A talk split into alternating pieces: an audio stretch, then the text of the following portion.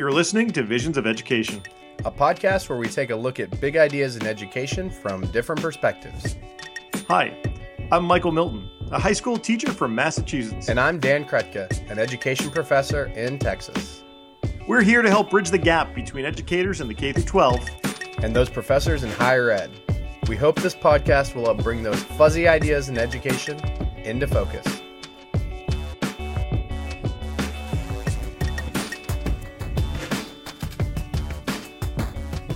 Michael, I have a feeling you are a member of lots of online communities, possibly even the founder of like really dorky social studies online communities that are also kind of cool, you know, in the social studies world.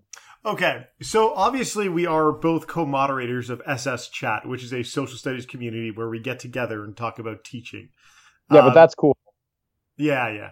But besides that, I used to be a member of this community in which we would discuss the television show Lost so much detail on that show and I loved it. And so, you know, you, you'd talk the whole week, you know, in anticipation what's going to happen, and you'd break down every scene. At one point, I was actually debating starting a website called Literally Lost, where I would, me and my friends would analyze books that they mention because it was going to be liter, you know, literature of Lost. Uh, we didn't do that, but I bought the domain nonetheless. But it was a really fun way to discuss this thing that we all loved. And my God, I, I, I miss it sometimes fan communities are are fascinating, and uh, Henry Jenkins has written a lot about like what educators can learn from how fan communities operate, and also like how we can integrate those types of communities into learning. Yeah, have you ever done like other sites like Reddit? Have you ever gotten to Reddit communities? Are you part of like Facebook groups that you're active in? Only, I mean, I'm part of our uh, our Facebook group for for SS Chat. Um, so there's that, but mostly that's just like you know posting and posting and, and then discussing. So many people participate in message boards. They get online. They're engaging in conversations, and so I think the logical question for educators is how can we make those same benefits, the reasons people go into those spaces, um, work educationally, work in online classes, work in hybrid classes that are partially online. I've thought about this a little bit, but I don't know that I have any answers. So we brought on friend of the show, back to back episodes. B2B. This is like winning. This is like winning back to back MVPs. This is pretty big. Our co SS chat organizer and leader, Chris Hitchcock. Welcome, Chris. Hi. Thank you so much for having me. Thank you so much for agreeing to see us again. So we heard about some of your background in episode 32 but could you now tell us uh, in a little bit more detail about your background in education? Sure. Well, I started teaching in 1995 um, in southwestern Indiana at a. It wasn't a real big city, but there were five public high schools, so it was like 1,600 students. Um, and then I moved to upstate New York. I taught there for five years. One year in a really small school, K 12, 435 students. Wow. And then yeah, it was really tiny. And then went back to a more, for me, normal size school with about 1,600 students. And then we moved to Virginia, outside of Washington, D.C., in a suburb, and that was probably about a thousand student high school. Then I we moved again. this is kind of the story of our lives, like every five years, moving on. I just um, like and, that you define your career by the number of students that were surrounding you in it. well, it's just kind of like the size of the school, just to give you an idea of what it was like. Because that one, the one year in the really tiny school was very, it was really cool, Different. and I really learned a lot. Yeah, but it was just really, it was kind of a shock to my system because it was so much smaller and just such a completely different environment than what I had experienced previously. Um, it was then, like it was kind of the equivalent of being in like a LinkedIn education group. Like, there's really not anyone else participating and I was the only world global studies teacher, so there was nobody really to bounce ideas off of, and it was a, a completely rural community. So, and I was com- a complete transplant from Indiana to upstate New York, so it was really kind of overwhelming and bizarre. But like I said, I learned a lot that year because the school put me through some training and things with a system that they were really big on, and it was great because I used a lot of that down the road, but yeah, it was it was different. Yeah. So then when I moved to Ohio, um, we were in a really kind of rural area, college town. There weren't a lot of teaching opportunities there, and I ended up working for an online public charter school for two years, and then we moved again, and I could not keep teaching there while I was living out of state, so I uh, jumped ship again, and now I'm in Bloomington, Indiana. I'm teaching for a private online high school that is affiliated with Indiana University. It's called Indiana University High School. Very creative name. So you were bitten by the virtual bug. Yes and no. Um, it was an opportunity and it offered flexibility that as a parent and as the spouse of someone who has to travel frequently for work, the flexibility was very important. But there are things about online teaching that I like, and there are things about online teaching that I don't like, kind of like anything else. What is it like teaching online? I think more and more teachers are either teaching in hybrid uh, situations where, and some teachers are doing it voluntarily, you know, looking to support what they're doing by adding online components to their classes. And then other classes, particularly at the university level, but in high schools too, um, are starting to move to more fully online programs. So what what have you learned from doing so? Well, I would say the biggest mindset challenge that I had to get um, get past was that it's really challenging to reach students who don't want to be reached when you're teaching online. Yeah. When you're teaching face to face, if a student is not attending or if they're in your class, but they're not really there mentally, you can see that and you can talk to them. You can, you know, move closer to them and try to get them back. And if a student in your online class does not want to be engaged, it's really hard to find them and make them communicate with you. So I taught a class online students around the yeah around the states, uh, but yeah, it was hard to track some of them down. So yes, I feel you. What are some other benefits or issues that you that you know teachers may income, encounter when they are dealing in an online world?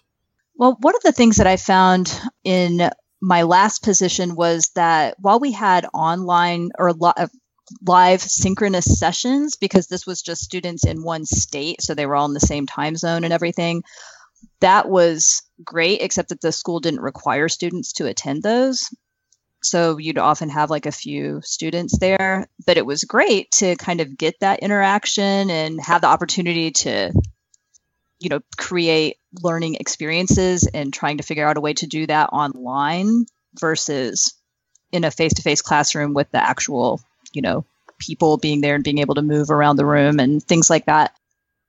But in my current job I have students, I have a student in Germany right now, I have a student in Thailand, I have students in various states around the country. So there is no time that works for a synchronous component of the instruction. So everything is asynchronous, which creates its own set of challenges.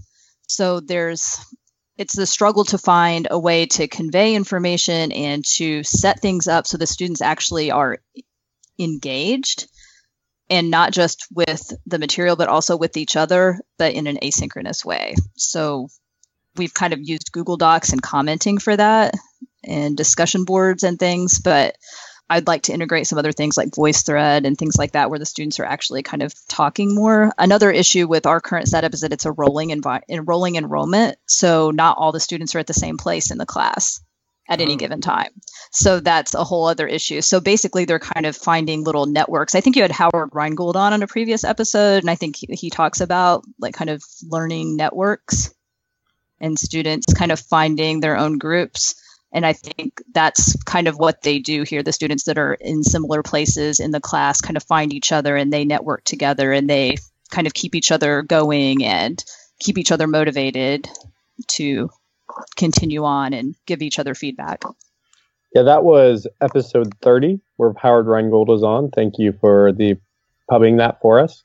Yeah, I think that that is difficult because synchronous activities, you know, obviously in person, they, they're just a different aesthetic like experience. And so I've been teaching more online classes at the college level, and I've been struggling with how to make the experiences authentic and meaningful and so Michael and I have talked previously about creating authentic media, and that's been one of my biggest strategies.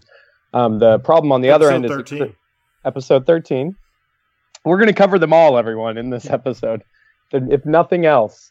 Um, uh, and creating authentic media is great, and they, you know, I have them writing, creating blog posts, videos, podcasts, you know, whatever assignments or things we're trying to learn. I want them to create something about it that they could really share with an authentic audience. So they pick, you know, they try to write as if you're not in the class, but you're writing for other fellow educators in the educational community. And I encourage them to use Twitter and other places to share it out. And I try to let them decide how much to share. Like if they don't really don't feel ready to share a lot of their work, you know, most people won't see it because it's just their own little blogs and stuff. And so I've been experimenting with that, but I still felt, um, well, A, I felt like I had a lot of work to do, and I did. The grading component of it was kind of overwhelming and, and still is really causes a problem sometimes in keeping up with it. And then secondly, I just felt like I was missing something still. And so I was able to work in asynchronous uh, video conferences into my class, and it's made a nice difference. I feel like I'm having an hour video conferences and I just had to build a lot of flexibility because there weren't set times for the class where they had numerous choices on when they could join in those conversations. It was never required you had to be in this one. So that's helped me a little bit, but that's something you can't do. You mentioned um, you do using audio thread. I do I do know some educators have started to talk about using Voxer, and I, I've considered something like that. What are some other tools that you think might help well, I know my English colleague has used Perusall, which is a a tool for annotating text digitally, but you can do group annotations. So she can load a PDF of an article that she wants the students to read, and they she can add questions and comments and things into that and then the students can respond to that and they see each other's and they can respond to each other's points as well so even though it's asynchronous even though people may be coming at it at different times they can still learn from each other um, so a tool like that is helpful. I use Padlet a lot so the students can share their links to their work.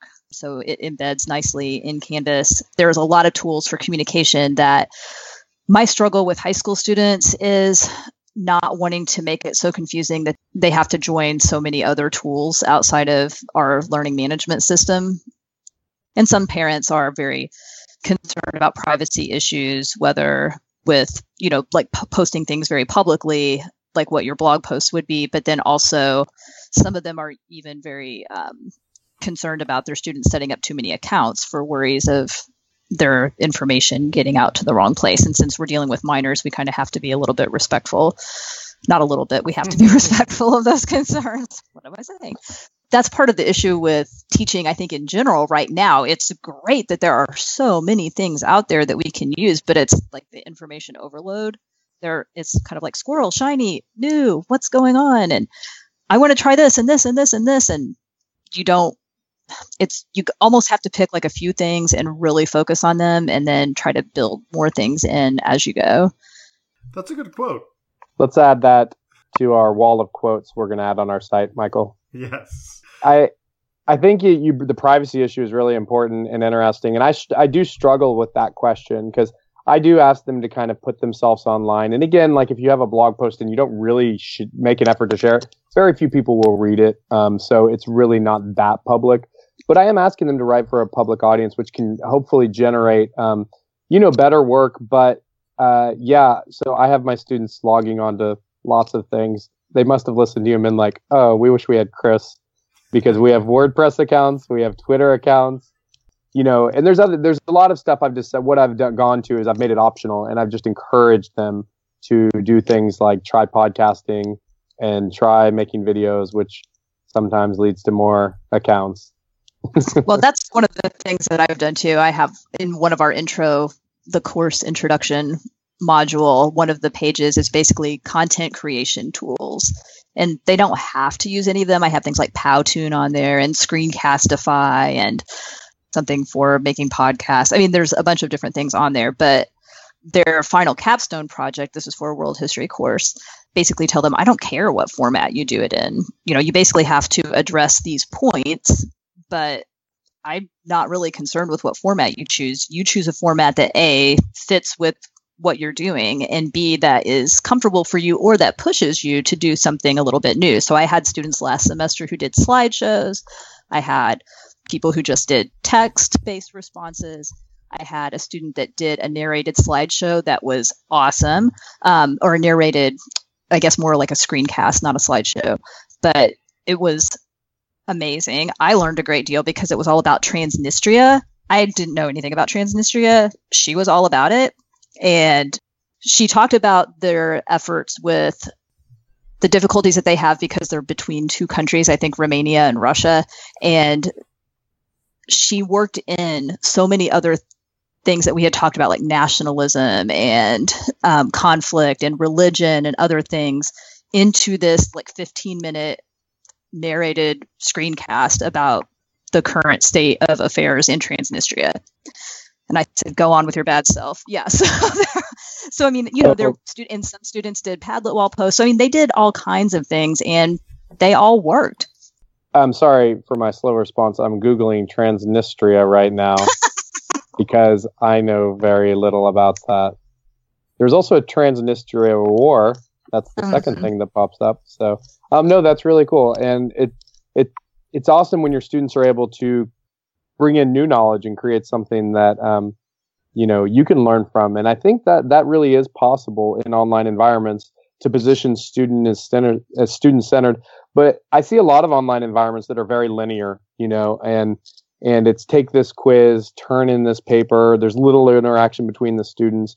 You know, it's difficult sometimes though to create those spaces. And course man, some course management systems are better than others. My one thing is I really want I, I'm teaching future teachers and I want them to be able to use lots of technology tools, uh, which so that means that they're going to have some learning curves of using those tools but I use tools almost exclusively out of our course management systems. You know, they have their own websites. That's where they turn their work in you know, we use Google quizzes and other things like that. So I basically use nothing there, but it ends up, you know, sometimes causing a little bit of work to, to be able to do that. So what do you think about feedback and assessment is such an important part of it? I mean, do you feel like you just have to really keep up with it or is there a way to give them feedback like the type of informal, you know, formative feedback you often give in a classroom when you're just talking with students? I feel like I'm giving a lot of feedback, but the cool thing is because the students are sharing most of their work with each other, they're giving each other feedback and so i try to i try to strike a balance between giving them feedback like with via comments on google docs that they and other students can see. Like if i want to highlight something like a really great observation that somebody made i will probably highlight that and, and do a comment on their actual document so that everybody else can see it as well. Or if somebody brought up a point that i think could really be useful to other students in dealing with a common misconception, then I will try to highlight that publicly. But if a student gets something wrong, I try to give them feedback about that privately and give them the chance to correct that without making it a public like call out type of thing. Yeah. Um, so um, so there's so, that kind of balance between public and private feedback, but then there's also, like you said, just the amount of feedback that's given. So I try to use a few tools to help with that as too. So uh, things like auto text expander in Chrome. So like the things that I kind of say on everything at some point, you know, if you have any questions, please contact me this way or this way or this way, and you know, have type in four letters and then a whole you know sentence or two pops up. So there are kind of some workarounds for managing the time investment. You can do that within Google too, um, like within Google Docs. Mm-hmm. Someone showed us how to do it. It's actually pretty sweet. Um, it's interesting yeah. too. You're mentioning how you give feedback because I know Michael, whenever his students get a, an, a question or an answer wrong, he usually hires a blimp and they have their name on it and it flies over the school until they're shamed into studying a little harder. And hopefully they'll learn. Plus, it, it put gives people jobs. Um, I feel like the blimp industry in, in you know my, my my school town is is doing quite well. Yeah, shaming and job creating. My, that's Michael's assessment main assessment strategies. Yeah. so, Chris, what advice? And I think we all, since we all do have some experience uh, with teaching online, what advice do we have for educators who are concerned about teaching online, either fully online or more of like in a hybrid way? Well, I'd say one of the big things is to talk with some people uh, who have actually done it and look at some examples. Um, I think probably a lot of people that are getting into education at this point have probably had some online courses like you know what Dan teaches in the teacher education program. So you have some a lot of I think a lot of teachers coming into the profession at this point will probably have had some experiences with online learning, so they'll have some kind of ideas of what works well and what maybe didn't work so well. Um, I think one of the things that I struggle with because I'm not a big coding person or anything like that, I don't have a super strong tech background. I just kind of play around with stuff and try to see what works. And I have my own method of organization that works for me, but I'm not sure that it works well for students. I just met a few weeks ago with a history professor that had designed our like the second half of the American History Survey course for college, you know, generally college freshmen or whoever wants to take it. And I was like, I really like the way you have that course organized. I'm totally going to steal parts of that. Mm-hmm. So, just having the opportunity to see other examples of the way people have organized their information. And I think another thing is if you have taught the course or a, a version of the course to students face to face or in, in any kind of capacity, that is so helpful because you tend to understand where the breakdowns happen. Yeah. and i think that that's really even more important in an online course to get to to know where those breakdowns and understanding happen. Like if you're teaching a certain topic and you know this is something that always that students always struggle with what is a way that i can make that as clear as possible i took a course at umass boston from this guy, Dr. Descala, who's kind of amazing. Actually, I took two of his courses because I, I love the guy so much. One of the things that I just wish that he did was make a video to introduce the week's or that, you know, that session's topic. In we just had this piece of paper that I read and I was happy to read it. Again, he was a really smart guy. I was very happy to have. Um, but yeah, no, I, I do miss the uh, like that being able to see the person is something that I want to do. I've really dabbled into creating some green screen videos this semester, and I do think the students think they're fun. Um, I feel like they always come off pretty goofy, which probably is humanizing and endearing, uh, or not. Hopefully, they think that they are they are rather silly sometimes. Um, I try to make jokes that either work or don't. But you know, you get better as you do it, and then as you do green screens, then you can do those with your students, and it's been cool because I do green screens and I encourage them to do them because some of the courses are online. Um, some of our students are on campus and some aren't, but a few have actually stopped by and for their projects chose to do green screen videos. And I'm sure um, that I, because I did them, was helpful. And I was like, yeah, sure, I'll help anyone do it. Um, I don't always know exactly what I'm doing, but I'm working on it. So, and then I think I think just referring to some of the common tech models have been helpful for me the SAMR model, S-A-M-R model, just kind of helps you rethink what the heck am I doing with this technology? A lot of times people start using technologies, they just substitute them into their class. So like the technology work functions the exact same way as like the worksheet they were giving in class. But if you move to different kind of ways of thinking about it, eventually you can kind of redefine the activities to do something new. And so I think thinking in terms of the affordances of technologies can help you rethink potentially what's possible. And then what, also the, T. The, what is the SAMR model? So the four parts of the SAMR model there, it's an acronym. So one is substitution, which basically says that tech acts as a direct tool substitute with no functional change from what you would have done without the technology. Augmentation is when tech acts as a direct tool substitute with some kind of functional improvement. So maybe instead of just like writing a paper, you're writing it on WordPress. It's pretty much the same thing if you're not sharing it out in any real ways. Um, but maybe like it, there's some slight improvements in what you're able to do, like add in a picture or something like that. But really, there's not any huge functional changes. You can modify, modification is the next one, which means tech allows for significant task redesign. Um, and then redefinition is kind of seen as like the top thing that's way more than enhancement, but you're getting to transformation. And so in redefinition, the technology allows for the creation of new tasks that were previously kind of inconceivable. And so in my classes, what I've done is uh, I've tried to shoot for that goal by using authentic media. So instead of writing a blog post or like a paper for my class, they're writing a blog post and I'm asking them to put it in public spaces. Um, and I'm also asking it to sometimes be multimedia where they add, you know, infographics or they add videos in. So really, it really changes the nature of what they're doing um, and also who they're doing it with by sharing with different audiences. So that's that's kind of SAMR short. And then TPACK's the other one. I won't go through that one, but it's TPACK is pretty popular. It's the technological, pedagogical content knowledge is what that stands for. And essentially what it's asking you to do is consider like why am I using this technology?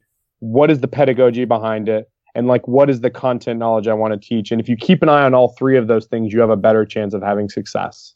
One of the things that I, I did struggle with, um, and I thought a lot about, was trying to build a community within my my class. Um, how are what are some ways or some activities? I know that you teach asynchronous, asynchronistically. So how do you do that? Well, in the first assignment that I have students do, they they're supposed to write a little paragraph introducing themselves or have a video. I, I have a video that where I introduce myself and I talk about, you know, just a little bit about me and make some goofy Star Trek references. Hi, I'm Chris. And one time I taught at a school with only 400 students. Star Trek. Hi, I'm Chris. School exactly. size has changed considerably throughout my school career. Let me begin. I'm a numbers person. What can I say? No. but yeah, but it's been great because actually one of my students who's not in my cooperative course, he's in one of our more traditional online. You basically just interact with the instructor and you know the student, and that's it. They don't have a lot of uh, outside interaction.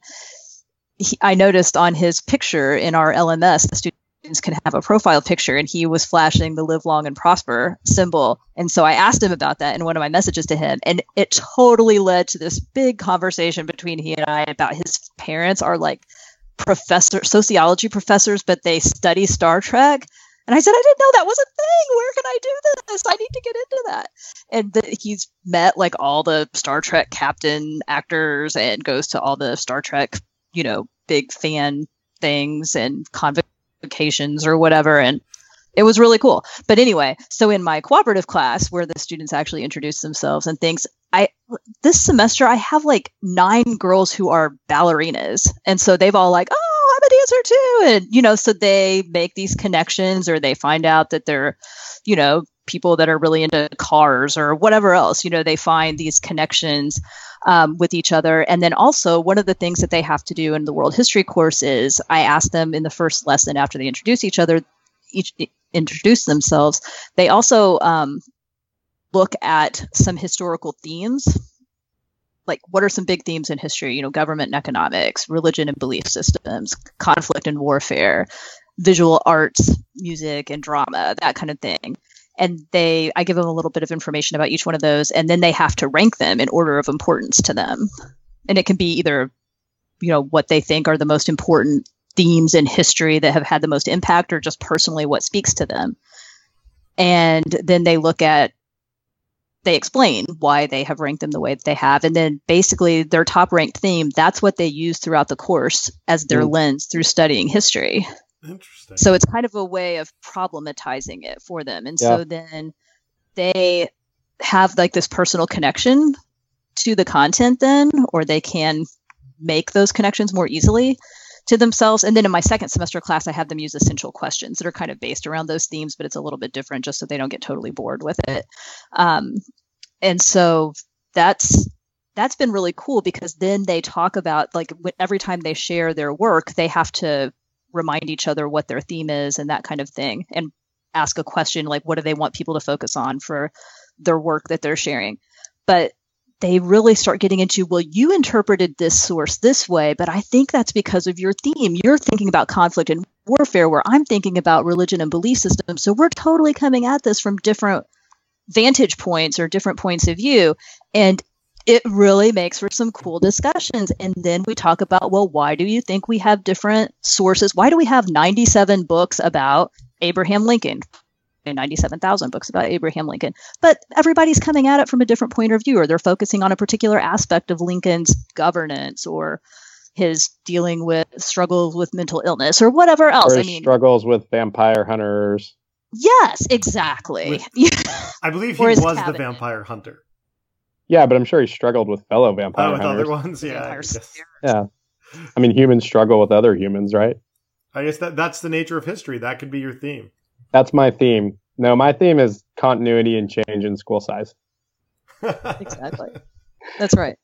Just kidding. And in uh, unnatural creatures and. but yeah, so um, that's a way. To, that's another way to make community is that you know they're not just talking about their interests, but then their interests inform the way that they're approaching looking at history. And so that leads to additional ways for them to make connections with each other, but also with the material. I think you know what you're talking about chris is i think just good teaching in general right? I mean you're you're giving your students some sense of ownership over the topics that they're delving into um, in ways that take it beyond mere regurgitation of facts but they're becoming active learners and they're engaging around topics together. I mean you're talking to you know for the students to um, it is surprising that you had such a high number of ballerinas in a class but um, for them to all discover that is obviously something they can kind of bond over. And i've been thinking about that a lot too how the beginning of the course you really should spend a lot of time trying to find ways to get to know each other. And I, um, my students and I, they kind of helped me this semester come up with an idea for um, the importance of learning each other's names. And so we created a little podcast that I would re-listen to, where they all said their names and told us some kind of story about their names. Um, I wrote a little blog post on it, but it came. It was cool because then I would listen to them talk about their own names before I went to class to make sure those first few weeks that I've got their names, and I'm going to start integrating that into the class but it was just a cool way for us to start to come together as a class. So that's really cool. I'd like to steal that.